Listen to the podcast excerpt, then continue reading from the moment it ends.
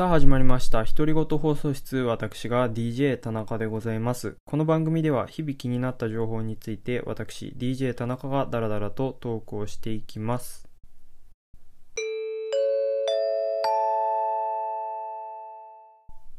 ということで、えー、まあこのサムネイルとタイトルを見てね、おそらく皆さんは2020年も終わったというのに何を今更とね、思ってらっしゃると思うんですけれども、まあちょっといろいろね、諸事情がありまして、クリスマス前に録音することができませんでした。まあこのご時世ね、騒音トラブルでご近所さんとトラブルになるのは避けたいんで、できるだけね、人の少なそうな時間帯を狙って今まで録音していたんですけれども、今年はなんせ自粛ムードの中でのクリスマスから年末休みの流れだったんで、思った以上にね、皆さん自宅にいたみたいでですね、今日こそは今日こそはと収録できそうなタイミングを伺っていたら、まあこんな遅くなってしまいました。なんでまあ、時を戻そうじゃないですけどね、まあちょっと皆さん、一旦ね、クリスマスまで戻ってきてください。はい、今日は何月何日ですか？そうですね。はい、12月25日、クリスマスでございます。ということでね、まあ無理やり軸を歪めたところで気を取り直して始めていきたいんですけれども、えーまあ、この時期といえばね、みんな大好きクリスマスですけれども、毎年まあクリスマスになると思い出す話がありまして、皆さんは空想科学読本ってご存知でしょうか？著者はね、柳田理香さんという方で、確か最終学歴が東京大学だったかな。とにかくまあ頭のいい方なんですけれども、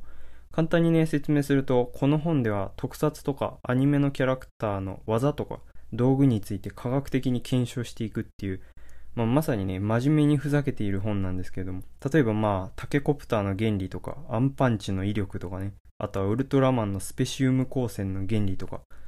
でまあ、そんな中でもね、一風変わったサンタクロースに関する回がありまして、もう数年前に読んだんで、内容自体はね、ちょっとうろ覚えなんですけど、でまあ、柳田先生が言うにはですよ、もしサンタクロースがいるとするならば、一夜にして世界中の子供たちにプレゼントを配るにはまず、武道館いっぱいぐらいのサンタさんが必要だと。もうこの時点でサンタクロースは一人じゃないという仮説になるんですけど。で、確かそれぞれがマッハ3だったか6だったか忘れたんですけど、まあとにかく超高速で移動しないと間に合わないと。で、さらには一人一人子供の家に届けていては時間がないので、サンタさんがそのプレゼントを投げると、それが勝手に子供たちの枕元まで飛んでいく超能力を持っていると仮定して、ようやく実現可能とか、そんな感じだった気がします。で、まあ、ここまではね、別に、ただの仮説というか、なんですけど、ここでね、一つ問題が起こるんですよ。っていうのも、まあ、プレゼントはね、マッハの速さでサンタさんと一緒に移動していて、で、突然子供たちの枕元で止まることになるので、感性の法則というか、膨大な、まあ、反発力がプレゼントにかかってですね、で、結果は 爆発するんですって。そんなことになったらね、世界中の子供たちが聖なる夜に阿鼻共感という、まあ、まさに地獄絵図のような状況になりそうですけど。っていう、まあ、強烈な話をね、未だにクリスマスになると思い出すというお話でした。ということで、今回はタイトルからもわかるかもしれませんが、まあ、雑談会ということで、ダラダラと話していけたらなぁなんて思ってるんですけども、まあ、前回のね、放送を聞いてくださった方の中にはね、ちょっと待てよ、DJ 田中デミー賞はどうなったんだっていう思っている方もいるんではないでしょうか。まあ、実はね、ここでやろうと思ってたんですけど、構想を考えれば考えるほど、ちょっとこれは12分じゃ収まらんぞと気づきまして、まあ、急遽ブログを開設してですね、そこに全部話したかったことを書きました。なんでまあ、もしよかったらね、Twitter とあとは番組概要欄の方にブログの URL を貼っておいたんで、まあよかったら覗いてみてください。初めてのブログにしてはまあ結構頑張ったんで、年末や正月にね、もし暇で何かおすすめの映画やドラマはないかななんて悩んでる方にね、参考にしてもらえたら嬉しいななんて思います。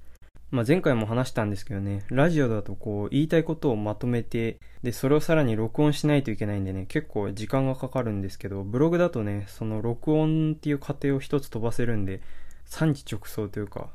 こう言いたいことを伝えられるスピード感がいいなと思いました。なんでこれからはね、映画やドラマなどの感想なんかブログの方に移行してもいいのかななんていうことも考えたりしてます。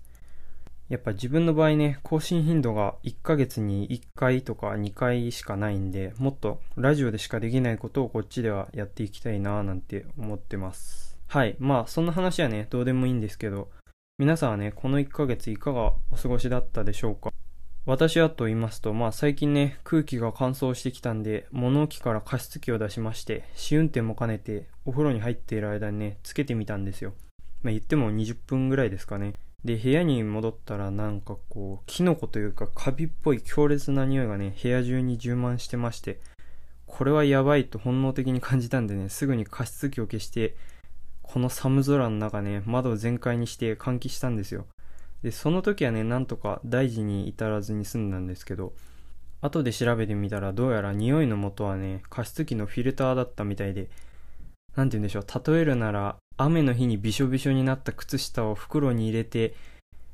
放置して3日後ぐらいに見つけた時の匂いのまあ2から3倍ぐらい臭かったです これでちょっと伝わってるかわかんないですけど。で、なんかその水をね、沸騰させるタイプの加湿器だとカビとかの心配っていうのはほとんどないみたいなんですけど、僕の使ってる加湿器は水を沸騰させないタイプだったんで、もしかしたら肺にね、カビが入って病気になる恐れもあるということで、急遽新しいフィルターを買い替えましたという話です。確かちゃんとね、洗ってから物置にしまったはずなんですけどね。まあ特にこの話にオチはないんですけど、まあこういったことが原因で深刻な病気になる人っていうのも本当にいるみたいなんでね、皆さんも気をつけてくださいというお話でした。はい。ということで、今回はね、いつもと違って特にテーマもなくダラダラと話してみたんですけれども、いかがだったでしょうか？ぜひね、今回の話を聞いて面白かったという方は、お便りや感想の方をお待ちしております。あとはまあ正月休みの間にね、ちょっともう一本ぐらいトークを更新したいなと思ってるんで、あまり期待しすぎずね、お待ちいただければと思います。ということで、まあ、2021年開始早々からね、ちょっとスタートダッシュに遅れてしまったんですけど、まあ今年もほどほどにね、頑張っていこうと思ってますので、まあ、今後ともぜひよろしくお願いいたします。ということで、えー、ここまで DJ 田中がお送りしました。また次回お会いしましょう。さよなら。